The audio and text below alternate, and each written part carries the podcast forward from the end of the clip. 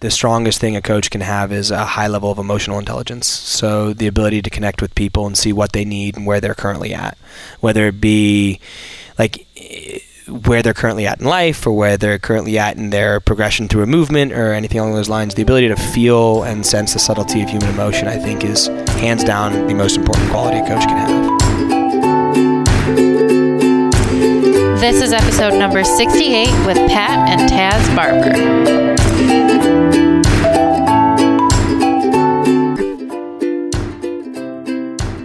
Welcome to Pursuing Health. I'm Julie Foucher, family medicine resident and former CrossFit Games athlete. Here, I bring to you information and inspiration from experts and everyday individuals for how to use lifestyle to maximize health. Thank you so much for joining me. Now, let's get started with this week's episode. Welcome back to Pursuing Health. In this episode, I was lucky enough to be invited to the home of Pat and Taz Barber. They are a true CrossFit power couple who have made a name for themselves not only as CrossFit Games athletes, but also as incredibly talented coaches. We sat down to talk about their history, their newest venture, warm up and workout, what drives them to do what they do, and some of the biggest lessons they've learned along the way. Many of those having to do with being parents. A little bit of background about Pat and Taz. Pat Barber first found CrossFit while he was playing competitive high school volleyball, and he is one of the few fortunate enough to train under Coach Greg Glassman at the original CrossFit gym. He began working for CrossFit as a video editor in those early days and later as a trainer on the CrossFit seminar staff. Taz Barber also became a trainer on the CrossFit seminar staff after she had earned her bachelor's in sports science and in psychology at the University of Auckland, and she opened the first ever CrossFit affiliate in New Zealand.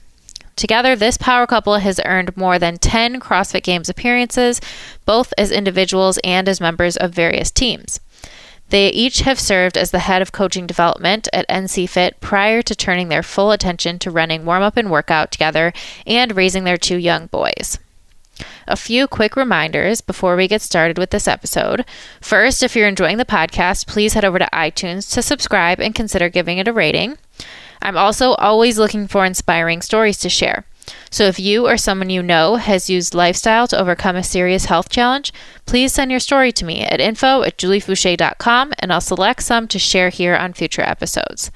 To check out my online training programs through Beyond the Whiteboard, visit trainwithjuliefoucher.com. Finally, please remember that although I'm now officially a doctor, this podcast is meant to share the experiences of individuals and it does not provide medical advice. So let's get started here with episode number 68 of Pursuing Health featuring Pat and Taz Barber.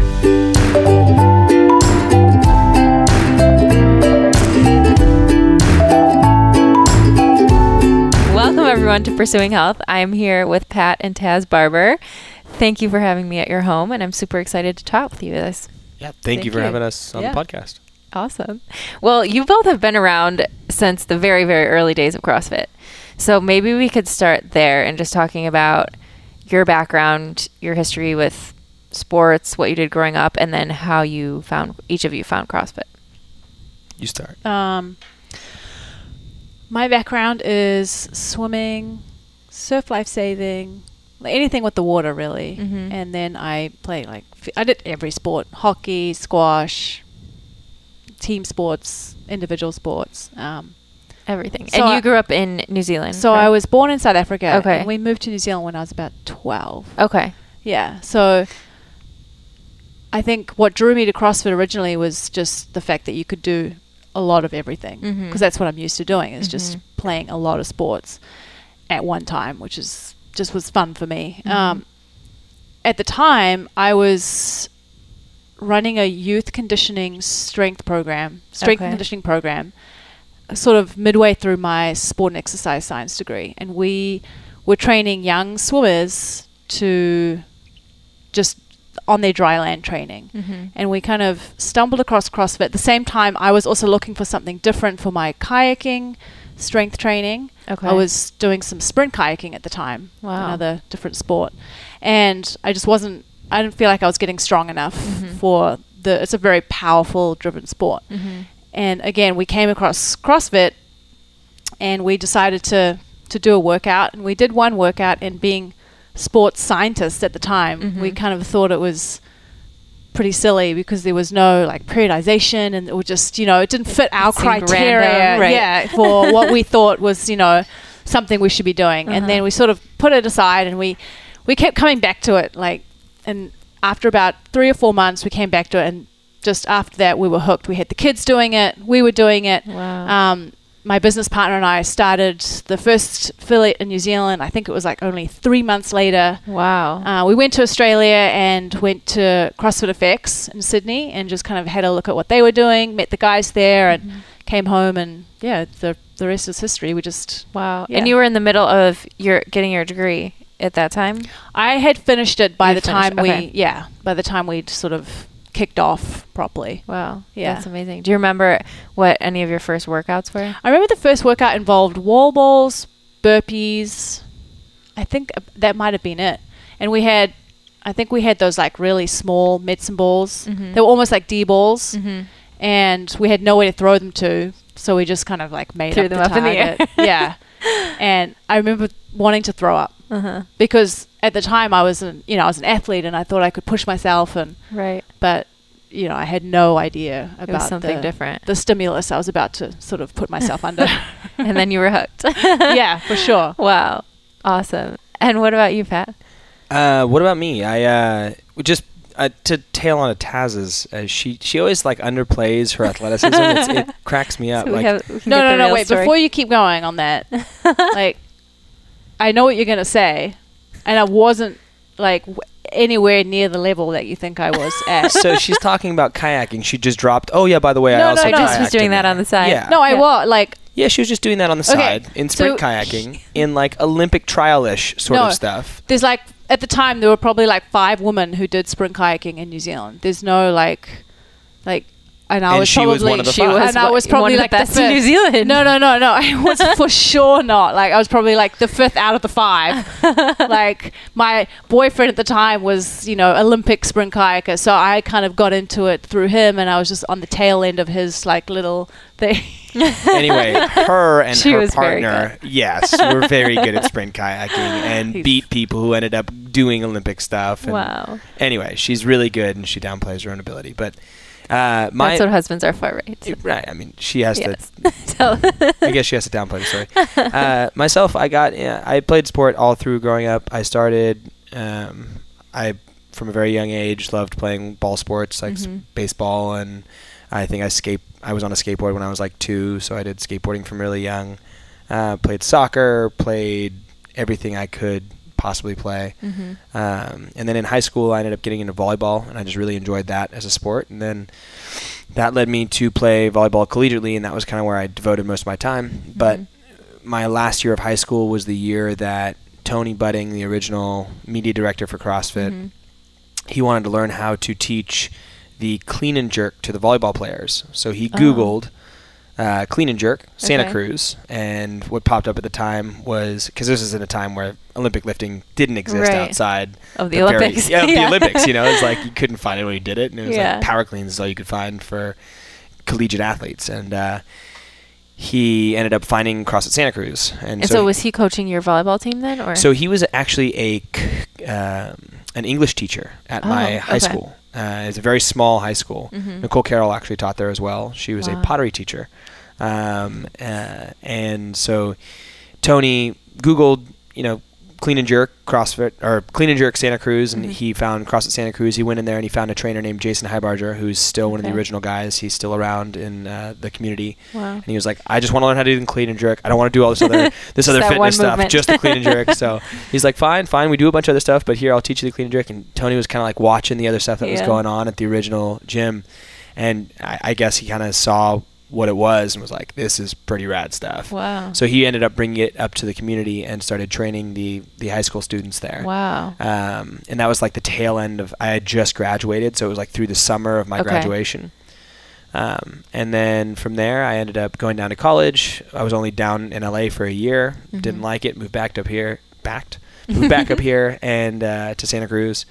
And was working room service at a local restaurant and just training CrossFit Mhm. uh, on the side. I would come in and take Coney's classes. So this whole time you were doing it while you were away at college, or Yeah, I was doing it a little bit, like Okay. here and there. It was, it, it, you know, when you go to a strength and conditioning program Mhm. at a, it was a D1 volleyball team down at Cal State Northridge. Mhm. They had their own strength and conditioning program, and they actually told me like, "Hey, we don't have rings here, and if you Yeah. bring your own rings in, please don't use them. You'll hurt yourself." And you're not allowed those to lines. do that? Yeah, so we, Yeah. I just did what they told me to do. Yeah. Because I wasn't fully invested in Mm-hmm. uh, the methodologies just yet. I just that was the only workout I'd ever done. Mm-hmm. Um, but then when I moved back up here, I started working at a restaurant, and then occasionally I'd go in and train Okay. uh, at the local CrossFit, which was CrossFit Santa Mhm. Cruz. You know where Greg and Lauren Glassman were. And Wow. And this uh, is what what year was this? This was like 2005, six, seven. So 5, 6, 7, It was like off and on. I'd go in and I'd train for like two Yeah. weeks, and because it was it was I paid a drop-in fee, so I paid five bucks to drop Yeah. in. Because if I if I got to go to Tony's class, he would only charge me five bucks.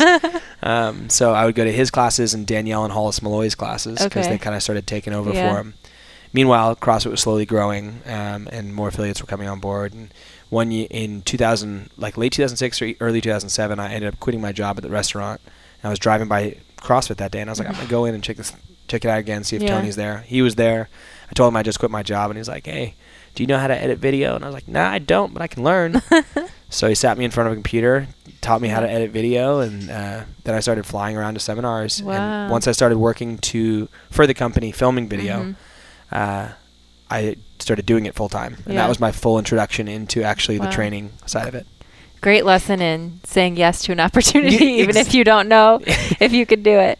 That is a, I would say, if if I've done anything well in my past number of years, it's saying yes to opportunities. Whether Yeah. it be you should move to New Zealand, Yeah. and I'm like, yeah, sure, why not? You know, like, Yes. yeah, might as well. I said, don't see why Uh, not. You should move back out to the states and Yeah. open up a facility for us. Yeah, sure, why not? Like, That's so amazing. I would say that's my my skill at this point in time is saying yes to opportunities that I've been presented. And when when did you start? What was the time frame of? It was about 2007, Okay, so around the same time, basically. Okay. and then we opened up our affiliate in 2008. Okay. So early, Yeah. really early. And then, how did you guys both end up getting into competition then? Because you ultimately ended up meeting at the CrossFit Games, right?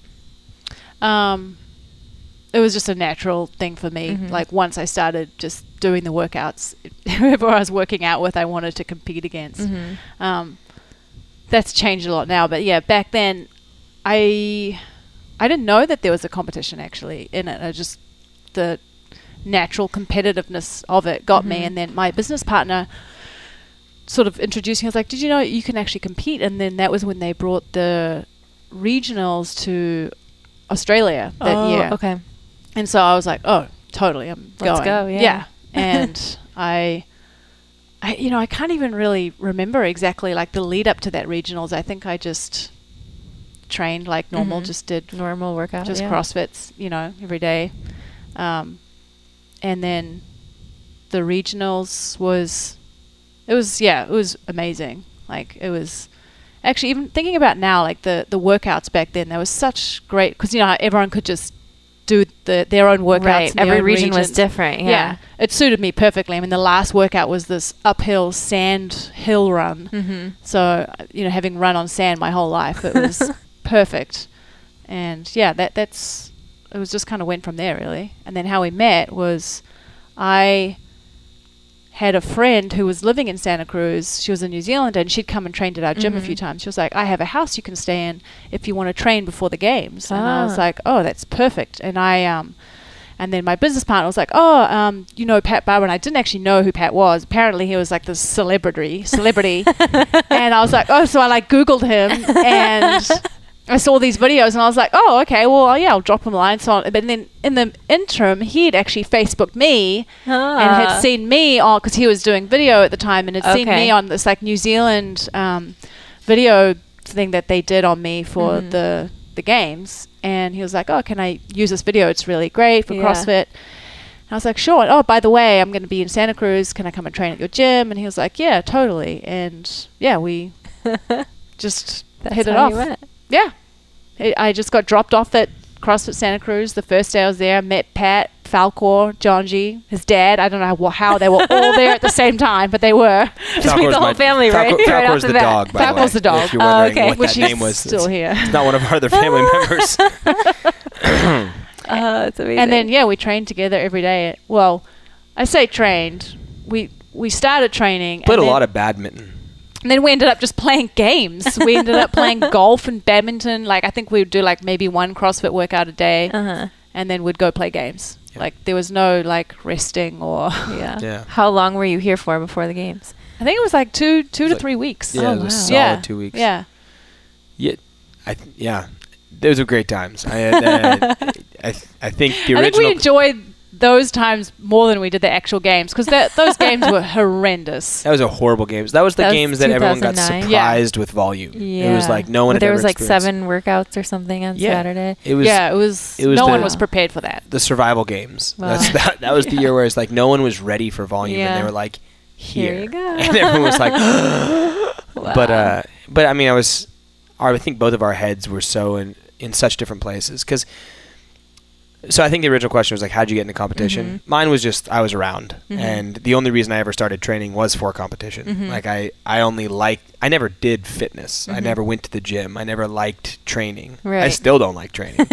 I, I just love competition, and I love the idea of it's like me versus you. Mm-hmm. And it's not that I need to win; it's the act of competing. For Yeah. years, I thought it was like I needed to win, but I don't need to win. I never win. Like if I think about most of the stuff I've done, it's like I've been good, but I don't win. And uh, so I just enjoy the act of like that game, that Mhm. like playing the game of competition. So CrossFit was every single day. That's what it was. It was Yeah. like you go in and you just throw Compete down every day. yeah. compete every day and it was it was like i mean and you know back before i had any morals and i was a kid it was like and i'm gonna cheat on some of these you know like and i can definitely remember times where i'm like how many rounds of sin do you get ah easily 30 like 30 rounds of sin you know Totally. times where it's like i'm doing barbara and you're like eh, i'm gonna do half the number of push-ups this round things like that because back then there was no for me as a 18 year old Yeah. kid there was no sense of like what this all meant and what Right. what the larger picture was um, so I got into competition because that's why I got into CrossFit was, and then once they made it official, like, hey, here's a competition, it was like, okay, Oh, I'll do Like, that, I, I yeah. guess I'll do that too. And uh, turned out that in that setting, uh, you know, I did well, and that was 2008. Uh, I kind of competed well that year.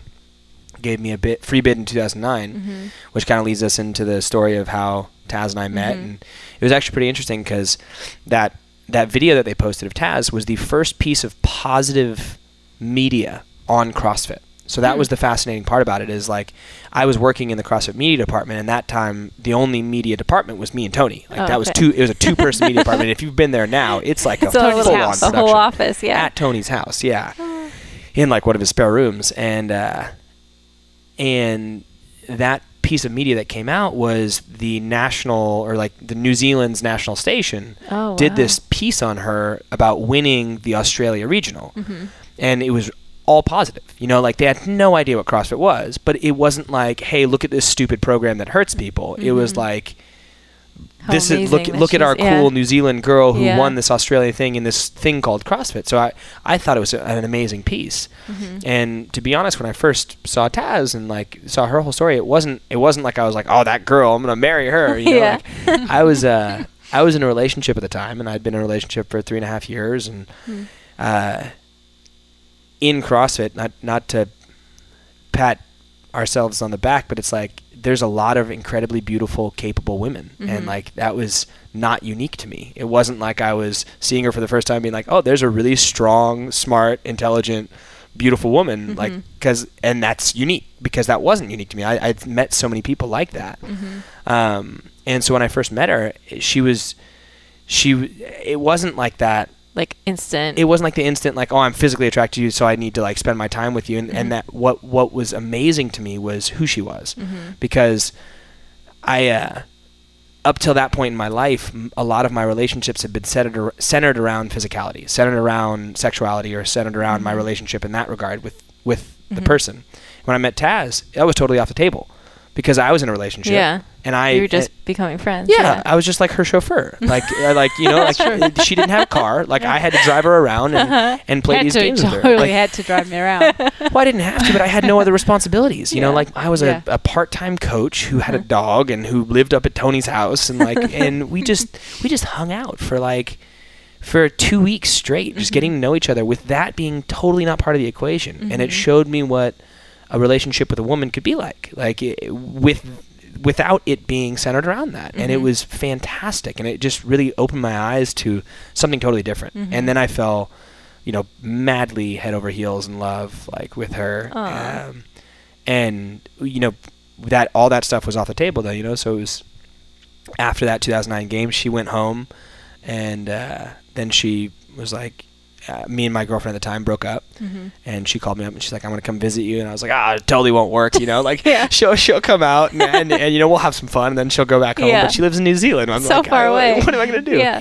And like lo and behold, I ended up quitting my job where I needed to be somewhere for it, Uh-huh. and I got a job working for Again Faster, which was remote because they live on the East Coast, Okay. and I was over on the West Coast, so I was already working remotely. Mm-hmm. And she was like, "You should move out to New Zealand." And she came out and she visited me, and then we we hit it off. And I mean, the, for the first couple of days, I was acting a little weird because I'm like, "Yeah, you know, it's just a fling; it'll just Mm-hmm. Yeah. be its thing." And she just called me out, like right on my BS. She- like, what are you doing? She's like, she literally said, she's like, "What are you doing?" And I, and I, and I I was like, this. and I was like, uh, and, I was, and so she fully called me on my BS, and she's like, you know what, you and I are just gonna try this. So who cares? Like if if we we live thousands and thou- like across the world from each other, like let's see what happens. Mhm. And that was like right when Skype was starting to come into play, and and so we we it worked out perfectly to where I got a job where I could work remotely. Mhm. We started to build a relationship on Skype. She came over a couple times, and then I I flew out there and, and spent some time out there and Mhm. like it's just been the best life ever since uh, for me. I mean, I don't know. I don't know what's, like You're living the dream. I'm living the dream. I don't, I don't know what her whole deal is. I mean, uh, she got some cute kids out of it, but other than that, it's like I, I don't know what the allure is. Uh, that's so awesome. So you moved to New Zealand, and then what was your time like there, and how long were you there for? I- a year. I was there for a year, Yeah. but it was on and off for like two years. So Okay. like I would be there for like a couple yeah, months, we and then Got back and home. forth for Yeah. a whole year. Okay, and, then we stayed there there solidly for about a year. Um, and then we realized that we needed to uh, do something apart from her current business partner Mm. because we had a uh, we were just it was too many personalities in one space Okay. and we kind of had our way of wanting to control things and he Mhm. wa- had his way and once again he's a great dude he's just different you know Mhm. and and uh, so we got the opportunity to come out to back to California and be closer to CrossFit headquarters which I Mhm. thought would be helpful for me in my uh, CrossFitting career as well Mhm. as Taz was on staff Mm-hmm. um, and then Jason Khalipa was opening up. He, I, I had asked him like, hey, if we moved out here, would you Mhm. want to open up another facility? And he's like, Mhm. in a heartbeat. So that whole thing worked out to where we could open up a massive facility for him, have a Mhm. steady job through that, and just like see what kind of a CrossFitting career we could take. Wow. Yeah. And then we got pregnant. And then in one year, we moved countries, started a new business, Got married. got, Got married, married. got pregnant, and I think we competed in the games the next year. It was I think it was two years the later? year after. Year after. after wow. Just Yeah. do it all at once. Yeah. we were just right? like, and then we bought a house like really quick after that. yeah, it was. a- So really, like anything else that happens is not a big deal. No, Right. at this point in time, not much. Like we're Yeah. She when when I met her, I, I I think it was within three years of being with her that I had Mhm. completed all my life goals. Oh, so you're good. So he's done. Like so, I'm done at this point in time. I need to His set new hair life is like goals. growing his hair. He has to do these like weird goals. Like I need to grow my hair for a year. yeah, and yeah, I got to quit drinking for a year. yeah. I quit drinking for a year just for fun. like Ah, why not? It's a good one. That's a good one. yeah. So How, how about your life goals, Taz? Yeah. Do you have any? Do you have any? I don't. I think I like. I have them mentally stored in my head. Yeah. I, I haven't haven't, written them like- down. Not on like a little piece of scrap like you had. Organized. them. Like Pat literally had these goals Oh, written down on Yeah. like a piece of, in his like wow. What I thought was his ten year old handwriting, but it turns out it's just his handwriting. Man, I love you too. I think I hang think hang on to those for Yeah, uh, I'll just pretend it was me from ten. That's what it was. but it was really it was really nice. Just it was really sweet. It was really cool to see. Um, I yeah, I don't. I really like traveling, Mhm. and we've kind of set ourselves up now to if we really wanted to, we could Mhm. travel. Mm-hmm. Um, so I think that might be our next goal. Like our life goal is to just see what we can do, you know, with the boys while they're still really young. They're not going to any school. Mm-hmm. Um, while we are, re- we can work remotely and mm-hmm. see if that works and and try and do a little bit of traveling around, whether it's here in America or overseas. Um, so yeah, I think in terms It's a good place to be. yeah life goals, Yeah. that would be my life next life Yeah. goal would be to to try and do See some more traveling around. Yeah. That's Yeah. a good one. The I Dodge or this Mercedes Sprinter will help with that. yes, working on that.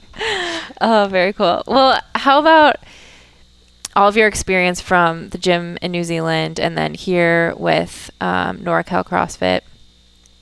Can you just talk about what your experience was in all those um, sort of roles?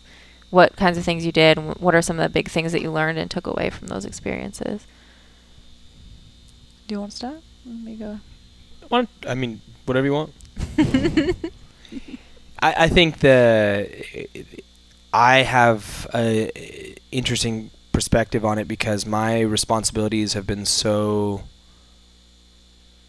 I want to say, with New Zealand, I didn't have any responsibilities. That was her facility, Mhm. so she had created this space, and I kind of stepped into a space, Mhm. and I got to see what it was like to step into a functioning space that Mhm. had systems and had had a lot of uh, really positive things for it, and just kind of be an idiot and like that that was that was kind of what I'd always done you know and, and in addition to that I, I grew through the business world as a as uh, as a kid you know Mhm. like I I I started in it not understanding how my actions impacted other people Mhm. and then over and just kind of always being me and then over the years i guess in the past like three or four have really come to reflect on those and and see how i many mistakes i really made Mhm. but i was in such like secure spaces that i was able to make those mistakes and learn from and them, learn yeah. from them now you know um, so with new zealand i didn't have much of a business role it was more just like see how my personality can play out in a situation that already exists uh, well Mhm. and i think it worked out well like i made a bunch of really good friends there and i Mhm. learned a lot of, uh, about myself and a lot about kind of how businesses can run efficiently and, and what Mhm. can really drive a community and then when we moved to uh, uh, NorCal, uh, Mhm. it was basically s- coming into a very chaotic system. Jason didn't have any systems set up. He like he didn't know when who was getting paid. Like it was it Mhm. was just like if there was money in his account, he was good. If there wasn't, he was he was not good. It was like it was utter chaos, and and he had no systems for coaching development or cleaning the gym or anything Mhm. along those lines. And th- part of the the deal for coming over was like, hey, we got to do things our way Mhm. uh, if we're going to sign on with you. And Taz had amazing back end skills.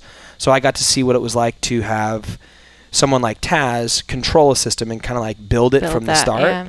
um, it- while having the kind of like, it was a, a perfect little trifecta because it was like Jason could front run Mhm. and like get business. He could, you know, he could, he could drive attention Mhm. towards something and then Taz could create systems that would make it so it actually ran, you Mhm. know. Um, What are some of those systems that you think are most important for affiliates to have in place?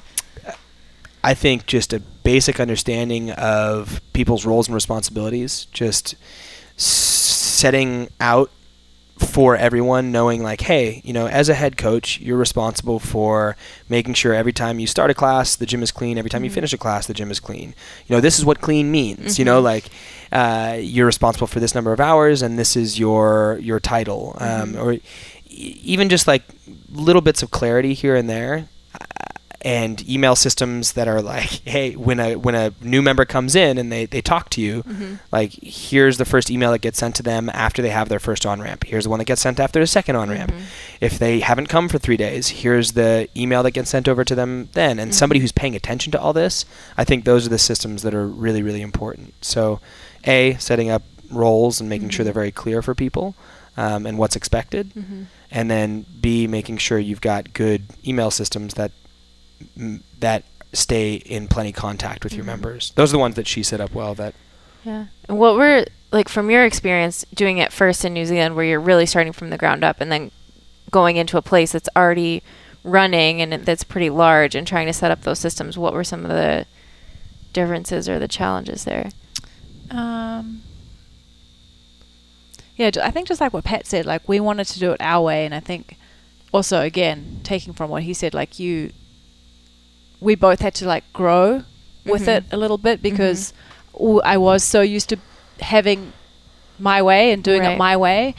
And when you go into someone else's business, like as much as they say, yeah, you can totally do it your way, like Yeah. you can't 100% do it your way. Right. And I think learning from what we did in New Zealand, like the most important thing that I learned is that the relationships that you have with your coaches and your athletes and you know whoever's working within the business are the most important relationships. Mhm. And I think that's what we kind of took with us to NorCal Mm-hmm. was fostering these relationships with the coaches, the new coaches that came on board, like creating these internship systems with them. That to me was the most important thing that we did. Like Mhm. aside from like setting up systems to help Jason's business run better, because you know that I think anyone can do that. Mhm. I think that's you know those are just those are simple Basic systems. Like they're all Mhm. automatic. They can be done. You still have someone like you need people to care about it, Mhm. like Pat said. But I think what we took from New Zealand was we'd just started these these internship programs and like really fostered these new coaches and spent so much time with them Mhm. and um,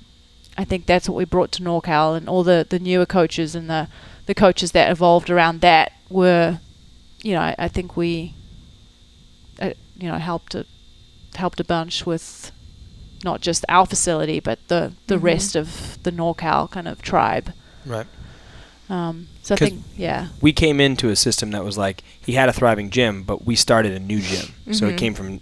So you were nothing. still starting one new yeah facility, Yeah. one new community, one new set of coaches. yeah exactly Okay. yeah And then you also, at some point, were coordinating the development of the coaches across a number of different gyms. Yeah. And that was sort of your main focus, correct?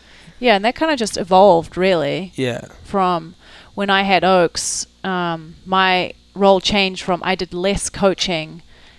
I was doing a lot of coaching development and coaching, and then when I was when I had Oaks, I was more remote. So I Mhm. sort of stepped aside and did more of the admin stuff again and like managerial bits Mhm. and pieces, and then kind of came back to the coaching development side. And then Pat and I kind of started heading up because at that point I think there were like already 40 coaches just Yeah. in the Bay Area alone. yeah Um, so that was when we kind of really started putting more effort into that, and we were Mhm. really lucky that, and and Jay, you know, lucky from the sense that we had the opportunity to put all our energy just into Just that. into that. I don't know have to any, worry about. yeah, any Yeah. gyms that really have the ability to have two full time staff members just working on coaching development, Mhm. um, and not having to then coach twenty hours on top of that. Yeah. Um, so I think that was that was really, really great. That's amazing. Yeah, it was it Yeah. was it was really cool because I mean it was kind of when you look at what a, a facility has to offer, their their thing that's unique is their coaching and the community, and the community is created by the coaches. Mhm. So it makes sense that if you get a large enough organization to really find a couple people who are good at developing community and coaches, to put their efforts that and put effort. yeah put Mhm. the and, and put your money in that place because Mhm. that's going to pay dividends on everything else that you do. Um, and I think that we had that unique opportunity at NorCal to Mhm. start doing that coaching development. And it was interesting because we tried a lot of stuff that just didn't work. You know, it was like what was really natural was to have somebody watch us Mhm. and have somebody work with us and us watch them. Mhm. And then eventually they kind of pick it up through osmosis. And we slowly give them information Mhm. and see what happens and run little classes and Mhm. and just kind of let it happen organically and people who continue to thrive there will then get brought on staff whereas i think what we try to do initially is like when we brought them on board we're like okay you know what's what's this foundation and well the foundation is knowledge and you need to have some education you need to have some yep, mhm. knowledge in order for you to go out there and try to make change or Mhm. try to try to you know see stuff that's happening and so we're like, okay, we'll build this huge knowledge system. So we spent like six, seven months building this back end system that's like a series of videos and articles and Mhm. tests and, you know, homework and back and forth with like you send me a video, we evaluate your video, we Mhm. send it back and we built this huge back end system. Mhm. And then we just did, had really poor delivery in like what it was and we didn't get support from the people who needed to support it, Mhm. uh, which were, and that was that was our fault. It was like we didn't we didn't we didn't give it to the people the way we should have. Okay. I think in some communities it would have worked perfect, but Mm-hmm. we tried it out and it was just we got all this feedback from the coaches like why do we have to do all this stuff? You know? Like why do we have to take all these tests? Why do we have to Mm. Do this? And it's like that should never be the case. Right. They should Yeah. wanna. They should be want to. fun. Yeah. But but we didn't make it fun. You know, we didn't we didn't phrase it to them in a way that it could have been fun. And we Mhm. didn't it wasn't support we didn't find the right people who could have briefed it to their coaches and said, "Hey, I really want you to do this because of X, Y, and Z." Mhm. We were just like, "Hey, you should probably do this." Mhm. And that was a huge learning moment for me. I was like, "We screwed up." Hmm. Like we screwed up. We we put this out there and we have a great product here. Mhm. But we didn't deliver this in a way that was digestible. Hmm. And I think that that was our mistake. Not not necessarily the product, not necessarily our thought process behind, hey, build a knowledge base first and then we can develop Right. the other stuff, but in how we The communication. the communication Yeah. and the getting the buy-in Mhm. in the right way rather than forcing it down their throats. Yeah. Um, so I mean, we tried that, and that that didn't work so well. And then what we tried is like Taz would do back end like emails back and forth with people, and then I would be kind of in gym working with Mhm. people one at a time. So I'd watch their class, audit their class, let them know what they could do better, move Mhm. on. Um, and then Taz ended up slowly not working with the company. When she stopped working with the company, it kind of all fell on my shoulders, and I was like, okay, well, That's a lot of I'm like- I'm like, I, I, I can't really do this. Like, that's not possible. First off, what she was doing was exactly the stuff I'm bad at. so I don't know how you're expecting me to take that on board and seeing 60 coaches in the Bay Area alone. You know, Yeah. so what we did is uh, we ended up creating. And I think this was the best best methodology. In all honesty, I, what we had was in each facility we had a coaching director, Mhm. and the coaching director was responsible for the on-floor product. So we had five or six facilities in the Bay Area, Mhm. um, and uh, the coaching director was responsible for their facility, Okay. and the product was the coaching. Right, so they got a really strong pulse on the community. Mhm. They're in there coaching, doing all that stuff, but their other responsibility is making sure that the coaches Mhm. are all on board. You know, they're Mhm. they're continuing to be progressed through knowledge gains, Mhm. and their classes are looking good, and all that fun stuff. So almost like if you had an independent CrossFit affiliate, it would be like the owner or the Exactly. maybe if the owner isn't coaching all the classes, but they're there like Right. keeping a Exactly. tabs on things. Exactly. The, the person who's got, or the head coach, this person or who's the got the head most coach, yeah. influence. But then we, in each facility, we also had an operator, and the operator is responsible for the back end stuff. so they're it. responsible for like managing sales, and they were responsible for managing uh, like ordering toilet paper and like Mhm. anything that was facility organized. It would be through Mhm. them. And then there was there's crossover in certain areas, but the main responsibility of the coaching directors was the pr- on floor product. Mm-hmm. And then my job uh, was the head coaching director or the Mhm. chief of coaching directing or whatever was to manage all the coaching directors and make sure they knew what they were giving to their people. They Got knew the systems we were trying to put in place, and that was the most effective th- system I thought. Mm-hmm. Because what I could do is I could have a much larger impact because Mhm. it wasn't like let me spread my time across 60 coaches. Right. You can't possibly know all those communities that well. It's impossible. yeah. And I but but if you're having a trouble time, I can go here with this Mhm. person and sit with them and do their stuff, and then I can sit and develop more processes for making coaches better or Mhm. better knowledge systems or you know different uh, just directions we want to take our Mhm. entire organization, and Mhm. it it frees up a lot of mental space for allowing that kind of stuff to happen. So that was the I Mhm. think that was the best methodology we had for it, and we were heading down different routes, but Yeah. Yeah. What was, what was, or what are some of the qualities you think that like raw product qualities, like before they've even put much time or effort into becoming a good coach? But what are some of the qualities you think that are important in someone who has the potential to become a really good coach? you want me to? Yeah, you got it. uh, I, I- I really, I really do think that the strongest thing a coach can have is a high level of emotional intelligence. Mhm. So the ability to connect with people and see what they need and where they're Mhm. currently at, whether it be like where they're currently at in life or where they're currently at in their progression through a movement or Mhm. anything along those lines. The ability to feel and sense the subtlety of human emotion, I think, is hands down the most important quality a coach can have Mm-hmm. um, because that'll allow them to, you know, even not knowing how to coach someone how to move, it'll teach them, it- it'll allow them to connect with them. Mm-hmm. And you and I were talking about this, you know, like kind of the, the decree for a facility. Mhm. Uh, we were talking in the car, and she said that when she was coaching as a 13 year old, she was coaching skiers, and their motto for coaching little skiers Mhm. was safety, fun, and then technique. and it was like that was that was Yeah. how she visualized coaching cool. little Yeah. kid skiers. Is Yeah. like first they have to be safe. Like Right. that's that's who you got to focus on. Then you got to make sure they're having fun because then the kid's not going to want to learn. Lastly, are they getting better at skiing? You know, and I think if you view a facility a very similar way, Mm-hmm. like you view going into an affiliate, it's like. Is everyone safe?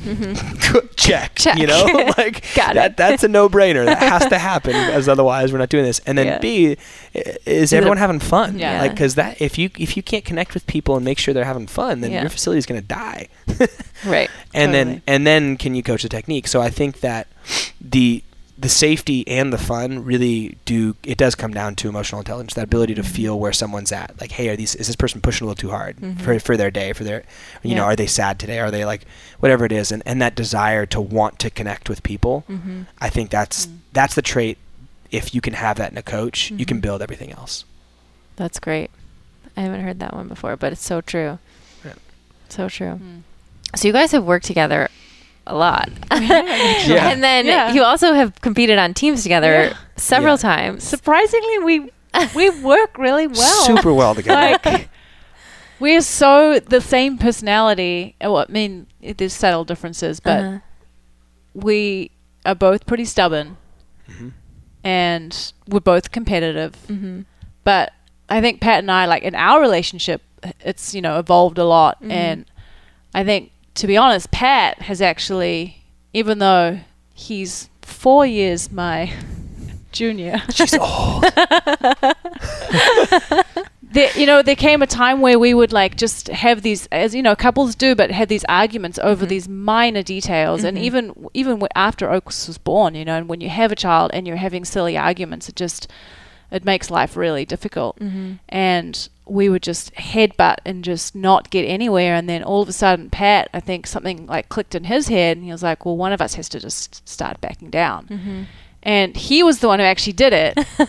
wow. and Good without me even really knowing he was doing it Yeah. he was like purposefully doing it and i think like ever since that kind of switch we don't we don't have we don't have arguments we don't fight we don't like do anything because if he backs down straight away i'll back down we'll be like oh what was what that were we about? fighting about? Yeah. but it was a combo because it was like it took I, something it was like a perfect storm of events so like i Mhm. realized that she was the first person who was stubborn enough to get past my stubborn so it was like i would get to the point where i was so exhausted Yeah. that she would be like she she wasn't like oh you know let's let's stay up and keep talking this out she's like F you, I'm going to sleep. You know, like, and I'm like, whoa, no, no, no, no, no, no, no, no, no. We're gonna, we're No, gonna keep talking this through. And, she, and she's like, no, we're not, because I'm done and then so it, it was finally for me like if I wanted some sort of a resolution to what was happening, You had a compromise. I had to be Yeah. like, "Listen, I'm sorry." But the thing that was unique is like when it sh- when I said, "Listen, I'm sorry," it was without fail seconds before she'd be like, "You know what? I'm sorry too." Mm. Whereas if it would have been in reverse, if she would have backed down yeah and she would have said, "I'm sorry," I would have been like, yeah, you yeah, should- you should be sorry. Be- like I didn't, I didn't have that trait. I don't have the trait of like, hey, you said you're sorry. Yeah. Now I'm gonna, now I'm gonna, Mm. now I'm gonna be there with you. Mhm. But it took that level of like us getting to that point and me being the one to break, and her having that second response of like, you know what, I'm really, really sorry too. That's Mhm. that's made it so we can be in any heated argument. Like, Mhm. and and who was it? There was a, there was a. Uh, I forget what speaker guy it was. It was like a Tony Robbins type guy, but it was Mhm. like you're you're trying to have a race to see who can say you're sorry first. Mm. And it's like when you're in the heat of the moment, it's who can say you're sorry first, Yeah. and like that's that's who can win. You know, like the winner is the person who who Comes back says to Now that's competing. what you do. right. yeah. So it's back to competing. So you're still winning, really. Right, you're still winning.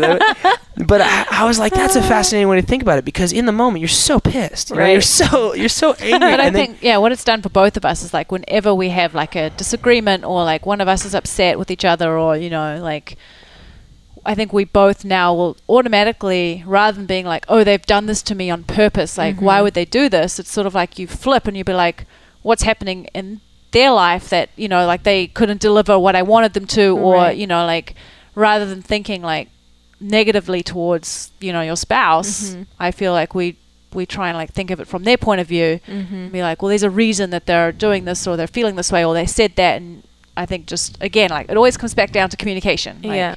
You know, I think our communication is just so much better, and because we have worked with each other for so long, Mm-hmm. um, The working know, has always been good. yeah, we've never had an issue working together It, that was always weird for me because like or I, competing. Competing. How Because about how about yeah, competing together? No, we compete No really well together. Uh, but we're both similar in our mindset of how we compete. It's like when we show up to game day, we're ready Good to to go. go, Like yeah. we'll we'll take up slack if we can take up slack, and if we need help, we're gonna ask for help. And I mm-hmm. think and that just comes down to communication and, and knowing that like, hey, I trust you mm-hmm. and you trust me, and in this moment, we both can be like, yep, mm-hmm. I can do this, Yeah. or I need help, and then you're gonna take up slack or help. It's mainly me needing help. baloney. doing it. That is baloney. Have you guys done any workouts where it was like just you two pair together? yeah. Yeah, like at regionals and mm-hmm. stuff. Yeah. Yeah, we we have. Yeah. We, we prefer to go on the like. Actually, I don't think I'd ever do a boy girl thing with anyone else. It was always you and I, Yeah. unless it like made sense for, for Based us on the to- workout, yeah. but yeah. we would usually go together. That's fun. Do you have a favorite workout that you guys did together? Hmm. Goodness. I have one that I remember. Badly. Which one? The toes to bar one? Yeah, that the was, toes to bar deadlift one that, that just got horrendous. bad, Yeah. I don't know. I don't remember. I don't, yeah. remember. They were yeah, they were all uh, the team workouts are always so interesting for me. My Mm-hmm. my whatever is weird in my energy systems just loves that Team like workouts. they yes. just love that work rest because I can work You really well fast and then rest. that, It's just it's just made for someone like me. So whenever I'm doing a team workout, Mm-hmm. I'm always just resting because like either I'm going really hard and then handing it off to somebody else, Mm-hmm. or I'm pacing it with somebody else who's with me. So I'm always like just kind of right there with them. Mm-hmm. It's never like exceeding my capacity. So I I don't know why, but I I've loved team workouts. Like it's it's Yeah, always just been trying to stay relaxed and just be like, hey, where are you at? And I think that I mean that helps in in a, a team setting. If you have a high level of emotional intelligence and you can see where your teammates at, mm-hmm. you're never going to push them too far, or Yeah. you're also going to know that like, hey, you can go more right now. Mm-hmm. And I think that's really important for team competitors to be not in relationships, but mm-hmm. understand who their other teammates are. Mm-hmm. If you're not friends, if you're not if you're not connected with them on an emotional level, when you get in the throes of it, it's like it's going to be every man for themselves, and that's Yeah. that's setting yourself up for failure. Yeah, very true. How about this realization of saying you're sorry, or how you guys manage your um, your arguments? Has that impacted any of your other relationships, or the way you communicate with other I- people? for me, for sure. Yeah, I I learn a lot from Pat because I see him doing it to me sometimes because I'll you know like every now and then I'll behave irrationally and I can see him like dealing with it quite well. I'm like, oh wow, he actually you know like that was pretty impressive. Because I know his personality and he's Yeah. quite you know like a very highly charged guy and um so I think for me like I try and before reacting Mhm. with him, I'll try and like just calm down a little bit, or even with other people that I want to react Mhm. with. Um, yeah, so I think it for sure it has for me. And I've heard you guys too. say too before that your kids have taught you a lot about communication or put things in Tons. perspective that way. Can you talk about that a little bit? Yeah, I mean, it it just and I've said this before in other places, but it's just like kids for me held a giant mirror up to me, you Mm. know, and it was just like this immediate reflection of who I was. Mm-hmm. And very very literally I had to reflect upon everything that I was because I could see it pan out right in front of me. Mm-hmm. And and I think every parent owes it to themselves and owes it to their kid really to reflect on the things about yourself that you don't necessarily find enjoyable and that mm-hmm. don't really work with the world. Mm-hmm. And then reflect on the things that do and see what you can do to act in a way where the kid takes that up Takes up the good stuff. the good yeah. stuff and Yeah. doesn't take on board the dumb stuff that you have. Yeah. And I think every kid's going to uh, pick up on little things, but I think for me, kids really, really made me reflect a lot on who I was and realize that there's a lot about me that I, I needed to work through. um, and it's, it's, it's been hands down the best experience of my life. Uh, Um, can you share any of those, any examples of those things that you've? yeah, I mean, a lot on? of a lot of being able to just realize my impact on other people, Mm-hmm. uh, and and you know, I always looked at the positive impact I had on other people, and was like, "Oh, those people are awesome," you know, because I had a positive impact on them, and looked at the negative impacts I had on people and was just like, "Oh, it's their fault," you know, like those negative impacts I had on them were because they didn't vibe with my personality, whatever it may have been, and and I think there is something to be said for you know be who you are, and if people have a problem with it, so be it. But I mm-hmm. think there's also something to be said for looking at people who are negatively impacted by you or who have a negative response to you and being like, why? Mm-hmm. Why do these people have a negative response? Is there something I could do differently to not mm-hmm. change who I am, but to act in a different way to where they'll take on a more positive response from me? And that really helped me in my business dealings uh, because I reacted a lot of the times really emotionally. I would, you know, when I knew I was dead right about something, like I would be like, I can't believe you can't see this, you know, like, and, and, and would just go into these realms. And it took me to to really realize that that would get not the response I wanted. Um, so now I can look at those negative scenarios and be like, here was my hand in this. Here's how I brought it to that place. Um, and it, it just helped me in, in almost all my interactions to be like, when I walk away from it, I can look and be like, ah, that didn't pan out how I wanted it to. Mm-hmm. Sh- And it's not like I'm perfect. It's like these days I walk around and I'll like I three or four times a week I look back on a conversation I had and I was like, you really said that? Like, Oh, why yeah. did you say that? But I think that mere fact that I can do that now Oh, is because yeah. of my kids. Just the mm. awareness of Yeah. what you're doing. Yeah. or the care, like did you mm-hmm. even care that I, I can do because I Right. didn't care before. I was like, "Oh, screw you, you like you don't want it. I don't Right. care what you think. Like I'm done. Like It's gonna Yeah. be me. Yeah. I think me. how like how we respond because kids can get like go from zero to a hundred Mm-hmm. like in a second. Yeah. and it's like how you respond to those situations is the moments that you like end up reflecting on because Mhm. it's like the day to day like just parenting and being with your kids and Mhm. it's usually pretty like you know normal stuff and Mhm. everyone's happy and then it's when they like lash out or they they yell or they do something that's out of that like normal sort of environment Mm-hmm. I feel like like that's when i have to be like okay how am i going to respond to this Mm-hmm. because a lot of the time all you want to do is like either yell back or you know be like you're not listening to me you're not, and then repeat yourself it's the same Right. like try to explain it, and they're Yeah, not gonna they're exactly. not gonna understand. Right. so i feel like how we react when those situations arise are when i learn the most i'm like Yeah. okay that was good i didn't I didn't have to raise my voice, which meant that he didn't raise his voice. You know, and, and we know our children now, so we know how they respond to us as well. Right. Like Oaks, for example, like raising your voice to Oaks does not work Mm-hmm. at all. he just goes.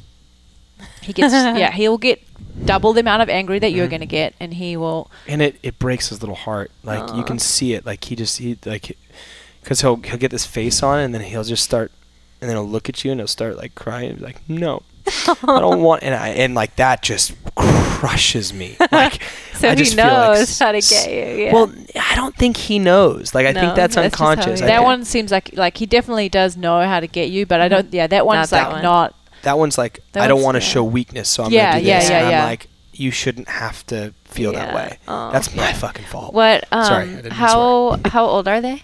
Oaks is four and a half, and Mhm. Arrow is fifteen months. Okay. The little one doesn't give a. Yeah, I'm curious as to what he's gonna be like, as he grows up. You you can tell him. I mean, he he will not listen. He literally he might as well be just pulling the fingers at you. Like you're like Arrow, put that down. Oh, this, and then he'll just like throw it on the ground. But he like will stare at you while he's doing it. He was born on Pat's birthday. Yeah. He's like literally Ah. a mini Pat. Yeah, Like- he's funny. He's just That'll exactly be- like Pat. Like he has Yeah, the, yeah. the energy. He's just He was very good with a spoon with the soup today. Yeah. Good dexterity. Well, he's crazy. I'll play catch with him. I was playing catch with him the other day. Like he's won in a couple months, and That's he, you know those little sticky balls, like the you, you get like Yeah. little hand pad, and you get the mm-hmm. oh, tennis I ball and you love throw it. those. Yeah. Yeah, he, So he'll he'll walk over to me and he'll hand me it, and then he'll put his hand up, and then I slide it on his hand, and he walks back and he holds his hand up like this, and I'll throw it at it, and he's like, Psh! And then he walks over and he holds it out. he can't pull he- the ball off yet because it's too sticky. Oh, so he makes me pull it off, and then he walks back over with the ball, Does and then again. throws it to Yeah, me. It's like, wow. It's it's amazing. like okay, little dude. Whereas I'll throw it to my older son. and he'll- He'll No, like, no, that's not I want none of this. He does the one to close your eyes, try to catch it. I'm like, dude, keep your eyes open. That looks more like me how I would react to that situation. oh, that's really cool. Really cool. Um, so I want to talk about warm up and workout. Can Sure. you guys explain where the idea from that came from and what sort of need you're you're filling with that program. Yeah. Do you want me to do it? Sure. It's all Taz. um, basically, when I went to CrossFit New Zealand, Uh-huh. um, I was always a coach, and the way I grew up coaching was like there's a worm- workout of the day, and you as a coach fill the rest of the time.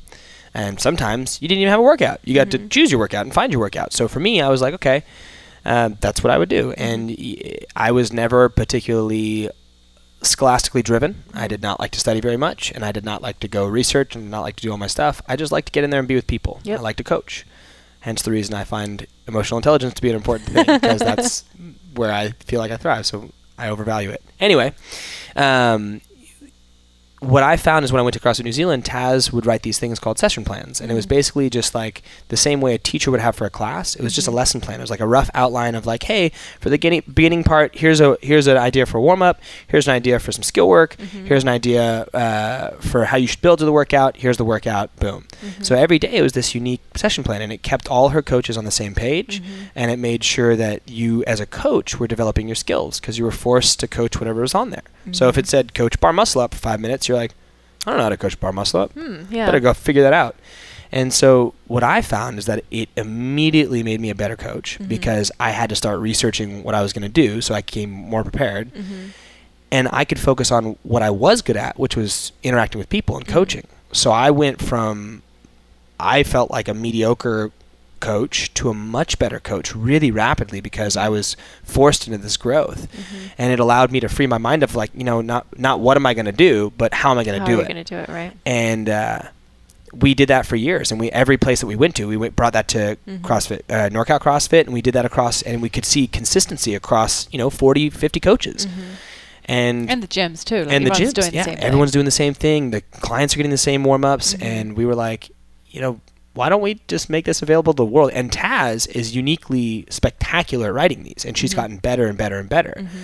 And so we were like, I, I was sitting there one day, I was like, we should make this available to the world. You know, Yeah. like this is awesome. And in addition to that, we also wanted to kind of serve the purpose of, I think a lot of people in the the affiliate programming world are going to the strength metcon and they're yeah, um, programming biases in and they're they're kind of misunderstanding the the goal of CrossFit, which is to get more fit. And we wanted to bring it back to just a classic GPP Yep. and uh, plenty of time for coaching, plenty of time for uh, you know continued growth in all areas of fitness across the lifetime of an athlete, which was should be you know 10, 20, 30 years, not like six months. months, yeah. So and true. so we wanted to fill that that Yeah. gap, and eh, we started out with the idea, and we built this whole website up, and we we got it going, and and no one in my mind was in the affiliate programming game, so we we jumped in there, and and ta- and the way I look at it now is like. Imagine if you were good at that, good at writing session plans and good at programming, but that was your only job. How good of a job you could do. Right. Like that's it now for us. So like affiliate owners, they'll have many other things that they do, or people who write programming, they'll have other stuff that they do. Mm-hmm. If your only job all month was to make the best session plans possible, that's what we do. And then we give it to gyms, and then gyms can really take it and turn it into their own product because the mm-hmm. product you have to offer is your coaching and your Right. community. It's that delivery of it. Yes. So how can you refine that? How can we mm-hmm. give you the back end system and the coaching focuses and the and the the skill development and the the really well thought out session plans mm-hmm. and programming for affiliates and allow you to just be better coaches and create better communities and focus on other stuff that you're mm-hmm. awesome at. So that that's That's amazing. A huge value, I think. And two, I like what you said about going back to just general GPP, and because I think so many people, like, they don't know what to do with the rest of the hour, so that's why they put in the extra lifting or this Right. like two workouts or whatever Right. because I've actually that's what they're doing to way. fill it. But if you have an actual plan that's telling you like this is what you should do to warm up and Right. Yeah. XYZ to fill your full Yeah. hour class, then it becomes more doable maybe. Yeah. And we give everything from like breakdowns of like here's what the session should be focused on, Mm-hmm. here's the coaching focus, or like here's what the athlete should be focused on, here's the coaching focus, Mm-hmm. like rough time breakdowns. It's it's and then we have you know 150 videos and a back end system that help with random movements that we filmed in there. Mm-hmm. And we- we're trying to put out as much content to help affiliates from the coaching side of things. Mm-hmm. I think there's a lot of people out there in the business realm going with the like business analytics, Mhm. and we're trying to go as much as we Focus can. Focus on the coaching. yeah, Yeah. because that's what we know, and and that's what I think helps. Absolutely. And that's, I mean, I think when people go into the gym, that's where you develop that relationship and that becomes your experience. And so Totally. if you have, like you said, probably one of your most valuable assets at your gym is your coaches beyond Yep. the community. So Yeah. that's really awesome.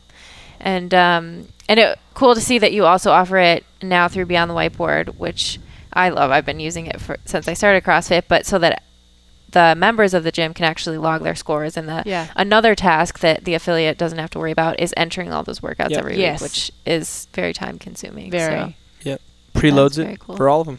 very cool to see. Yeah.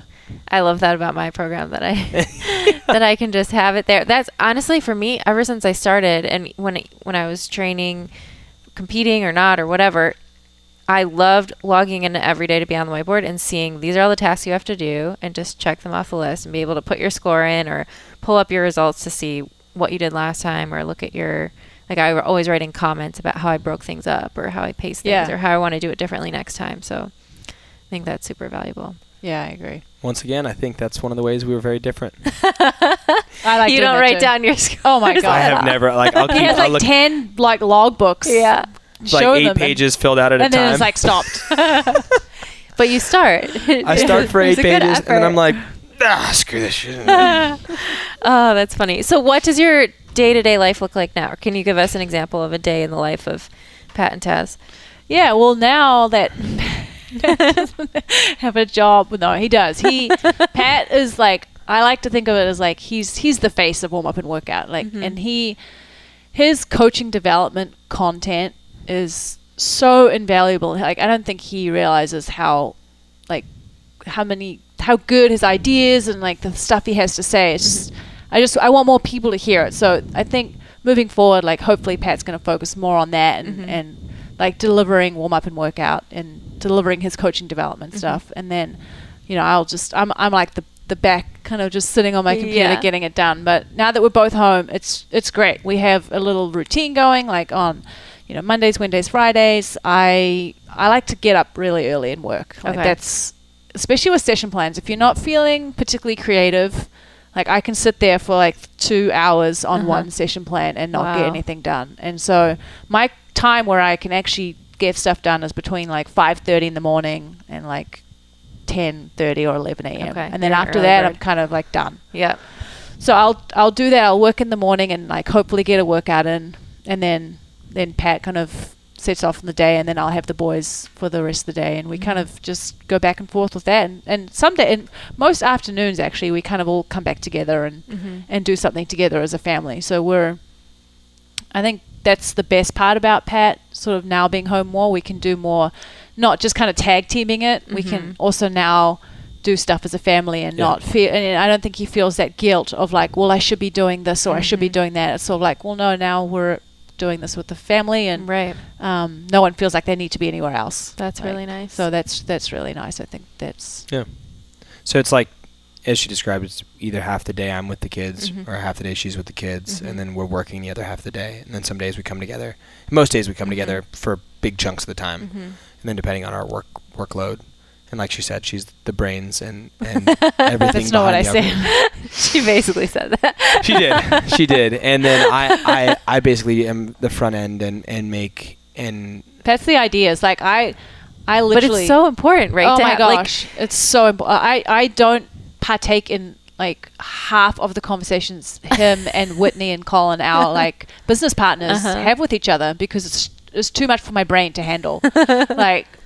Pat will talk to me about it and be like, that sounds good. Like, I'm always like, cool, that sounds good. And then, like, I think he's not getting what he needs from me. So he'll go and, like, talk to Yeah. Colin and Whitney about it and they'll, like, hash it out and, like, an action idea will come about. Yeah. Because I, I feel like if my, my brain's so filled up with session plans, yeah, and That if I, I could think never s- sit down and write session plans. it was really funny. We we were in New Zealand for the um, basically the whole time the Open was on. But Uh-huh. Pat came home early to he just came home. He had to go and do some work, and uh, I was like, We're, I'm traveling while the Open like while the announcement's on. You're going to have to do the session plan for oh, that yeah. night because like we'd do it for that night because Yeah, we you were don't programming for the next day. yeah.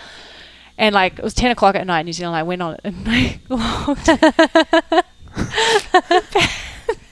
Pat had written like he like written like, Hey, hey. three sentences, but it was like good stuff. Like it wasn't bad stuff, but it, he'd like repeated, like basically he just kept repeating like you're gonna be really fatigued.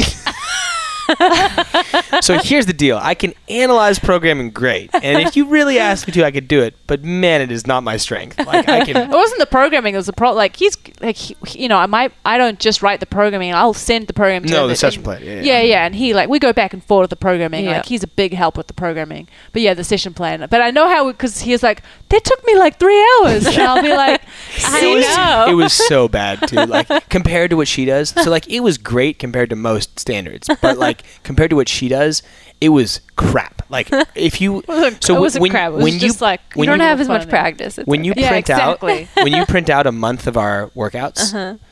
like one month, thirty days is about seventy-eight pages. It's- of I don't think it's that long. I sixty think to it's like seventy sixty pages of writing. of writing. Like that's for 30 days of stuff. That's like nonstop writing Yeah. where you, you as a coach you are overwhelmed looking at it because there's so yeah. much there. I think so a lot of like, people do get overwhelmed. Yeah. one day at a time, right? one day at a time. yeah, exactly. Wow, that's amazing.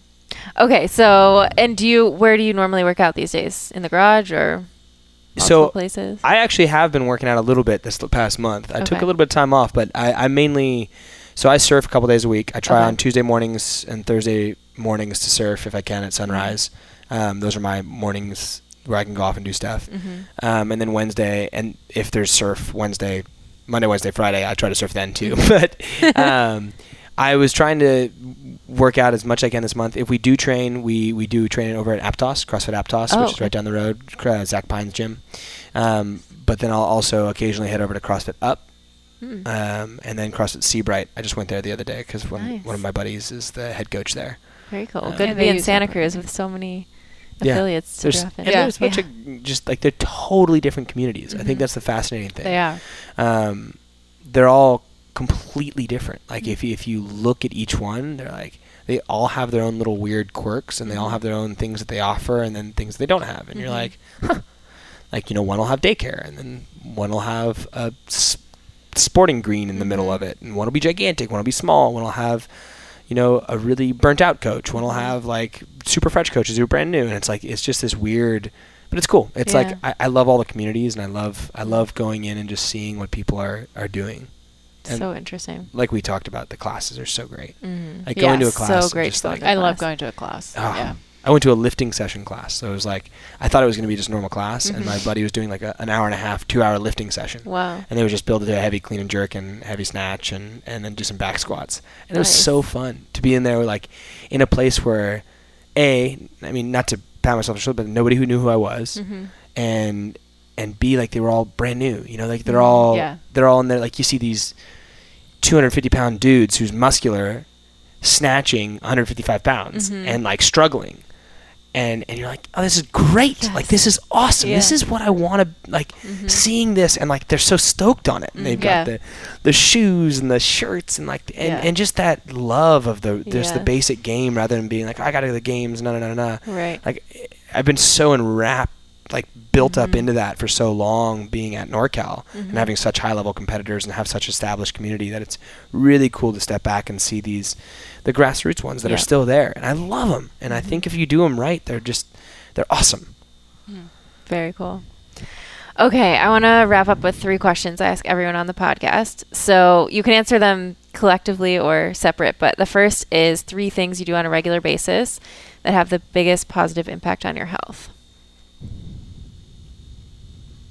Do you want me to go first? They're di- I, I don't think ours are the same, are they? no. That's why I said, do you want me to go first? They're definitely not the same. Spend time with my kids, Mhm. um, surf, and goodness, what would be that most positive impact impact on my health? Spend time with the kids, surf, and I get. I don't know what I was gonna say. Uh, like, what would be the other thing that would impact me the most positively? I was gonna say drink lots of coffee. you were saying positive impact. Yeah, Yeah. drink lots of coffee. um, and yeah, I would say those three things are biggest impact on my health. well, I can say By I the way. kind of similar. Mine's like, yeah, definitely spending time with family. Mhm. um, CrossFitting for me, and then eating healthy. Mm-hmm. Good ones. Uh, one thing that you're working on or that you think would have an impact, but you struggle to do it on a regular basis? Discipline. Ugh, mobility. Discipline. Mo- discipline and mobility. Mine's just discipline in general. Just in general. Yeah, I'm it's just pretty disciplined, but super for some disciplined. reason, I I have really tight shoulders, and it Mhm. causes me a lot of pain when I'm working out. Hmm. And I just, for the life of me, cannot make it a priority. Hmm.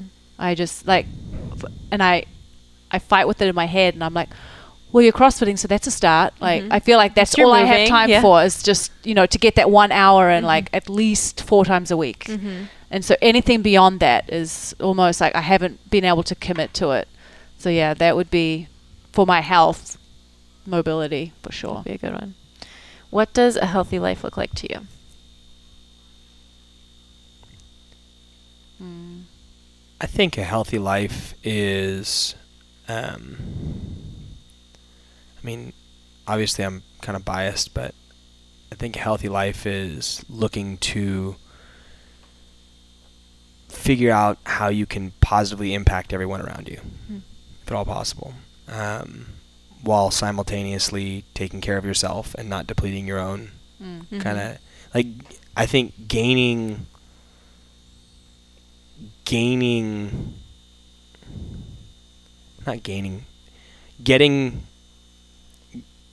not pleasure but getting Being happy, happiness. no no no being happy making other people Yeah. happy Mm. like getting ge- getting pleasure out of out Mhm. of making the people around you better in Mhm. any way and i think we're very fortunate to be in the jobs that we are like being a coach that's your day in and day out Mhm. all you have to do is make people better. And then being a parent, your goal is to make these the best kids possible. Mhm. And that doesn't mean like the best athletes or anything, like just have an amazing life, Best you know? people, yeah. The best people they can be and Mm. impact the world and Mhm. being in a relationship, like how can I make her day better? Like how Mhm. can I make things better for her? And if if you take pleasure in that, I Mhm. think that is a healthy life because like I don't really Mm. see much of a negative of that. No. Mm-mm. Yeah, I think along with that, like this might be like more too too specific, but like being able to be in the moment Mm. whilst doing that, because I feel like Yeah. that's the biggest challenge as a busy like parent Mhm. is not like while I'm with my children or even with Pat, like always thinking of what I have to do next. Right. And that's I think that's maybe why also the travel allures me because it takes me completely out of this Yes. routine that I'm in where I'm like, well, I okay, yeah, Oaks, I can blow bubbles for five minutes because I have to go and cook us dinner, you know, because if I don't cook us dinner, then we're not going to eat dinner, sort of thing. Like, right.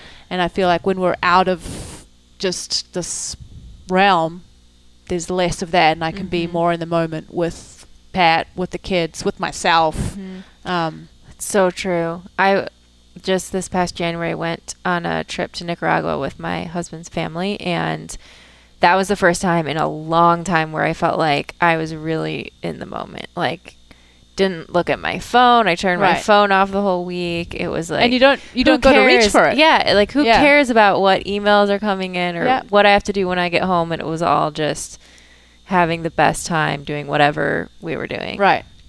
It's so true. It's traveling is a great way to do that. Yeah. Must be And it's a- not that I want to like for, forget about. Like, Right. I like being in routine. I love my life, and I love the everyday things that Mhm. we do. But I, when I am in the moment, I know I'm in the moment because I'm not like a couple hours will pass, and Mhm. like you say, like I d- didn't grab for the phone, or I didn't like feel the need to put a load of washing on, or Mhm. something ridiculous like that. But I think you're Pat's very good at living in the moment. Yeah, but I think that's a product of the differences in our mentalities, like we were talking about earlier. You guys are Yeah. very list oriented and goal Right. oriented and set like that. I'm Mhm. the exact opposite. Right. Those things Must be nice. bog me down. of course, it's nice, but it, it also makes it so I have a lot. I have I Yeah. don't have discipline. I don't have like. there's a lot of stuff I don't have because of that. So Right. find people in your life who can make you live in the Exactly. moment or Compliment. keep you Yeah. on a Yes. list. yeah, yeah. Like, Ah, Very gee, that's good. We're a good pair. Awesome. Well, thank you guys so much. This has been Yeah, really thank you. fun. Thank you for thank you for having me. Awesome. cool. Very cool. Thank you guys so much for tuning in. Pat and Taz are such a fun couple and genuine people. I learned a ton from our conversation. I especially love the lessons they shared that they've learned from their kids and how having kids has made them better coaches. Do you have kids? Or maybe you have a pet that you take care of? What are some of the lessons you've learned from taking care of someone or something who depends on you? How do you apply these lessons elsewhere in your life? Let me know in the comments below this post on my website, juliefoucher.com. To make sure you never miss an episode and to receive exclusive content from me, head to my website, juliefoucher.com, and subscribe to my email list. If you like what you heard, don't forget to subscribe and consider giving the podcast a five star rating on iTunes. Also, don't forget to share your stories. If you or someone you know has used lifestyle to overcome a serious health challenge, please send me an email at info at juliefoucher.com. I'll choose some of these inspiring stories to share here on future episodes. Don't forget you can train with me through Beyond the Whiteboard by visiting trainwithjuliefoucher.com. Thank you again so much for listening, and I'll catch you next time on Pursuing Health. If you tuned into my last episode, you know that I've been on a search for the perfect coffee creamer, and I got my order from Thrive Market and have been enjoying trying out several different options over the past couple of weeks. Have you heard of Thrive Market yet? They sell top organic and healthy products online at 25 to 50% off, shipped straight to your door. As a sponsor of this episode of the podcast, they're providing an amazing offer to all my Pursuing Health listeners. So you can go to www.thrivemarket.com forward slash PH, and there you'll receive an additional 25% off your first purchase, plus free shipping and a free 30 day trial. So, my husband and I have been using Thrive Market for years. It's helped us to maximize our efficiency with grocery shopping and meal prep in the midst of our very, very busy schedules, from competing and training in the CrossFit Games years ago to now balancing our busy schedules with residency. Using Thrive Market, we can shop for all of our safe staple grocery items and ingredients from a curated list of products that we know and we can trust. Whether you're looking for paleo, vegan, gluten free, non GMO, or organic products, you can find them on the Thrive Market platform at prices 25 to 50% below retail, as I mentioned. Even better, these items are shipped straight to your doorstep, so you don't have to worry about the time or hassle of grocery shopping, which I love. I also love that Thrive Market demonstrates a huge commitment to giving back. So, for everyone who signs up for a Thrive Market membership, another membership is donated to a low income family, veteran, or teacher. Thrive Market's mission is to make healthy living easy and approachable to everyone, and this aligns perfectly with my own personal mis- mission and that of pursuing health. Because it has been such a lifesaver in my own life, I wanted to share the benefits of Thrive Market with all of you, and they've responded with an amazing offer. So, again, head to www.thrivemarket.com forward slash PH to take advantage of 25% off your first purchase, plus free shipping and a free 30 day trial. Again, this is on top of their already 25 to 50% below retail prices. So I hope you can take advantage of this amazing offer and enjoy their service as much as I have. Once again, head to thrivemarket.com forward slash ph to save on some of your favorite items for healthy living and help make a healthy lifestyle easy, affordable, and accessible for all. This episode is brought to you by Mobility WOD. Do you struggle to get into good positions in your training and workouts? Are your movement compensations causing you undue pain and grief? MWOD's belief is that every human being should be able to perform basic maintenance on themselves. For nearly 10 years, Mobility WOD has been the go to for the world's best athletes and teams. Do you know what hundreds of Olympic and world class athletes, professional teams in the NFL, MLB, basketball, hockey, rugby, and soccer, and dozens of universities all have in common? They use Mobility WOD to train and compete at their best. I first took Dr. Kelly Starrett's movement and mobility course in 2013, and since then have read his books and followed his videos for ideas on how to address my own movement restrictions. But sometimes having all this information can become overwhelming, which is why I think the real genius is in the MWOD subscription. As part of this subscription, you have access to not only hundreds of hours of video content that can be filtered based on your specific questions, but also a daily 10 minute Mobility WOD video. You just log in and follow Kelly's instructions as if he is there coaching you in person for 10 minutes per day. You may pick up certain exercises that you wish to incorporate on a regular basis before or after your workouts. But at the very least, by following this daily program, you know you are addressing a wide range of movement patterns and body parts on a regular basis without having to think about it. I often do these sessions first thing in the morning or before bed as a way to wind down from the day. In addition, you have access to an on ramp sequence and a 14 day mobility challenge that helps you understand the basics and identify the areas you personally need to focus on. You can lean on the MWOD community and discussion boards to learn from others who have been through similar situations or injuries. And if you need more personalized help, you can use the MWOD list to find a like minded practitioner in your area. It's easy to become part of the Mobility WOD community, but for being a Pursuing Health listener, you can receive 20% off an annual membership with code Julie Foucher. That's J U L I E F O U C H E R. Just visit www.mobilitywod.com. Full potential, full power.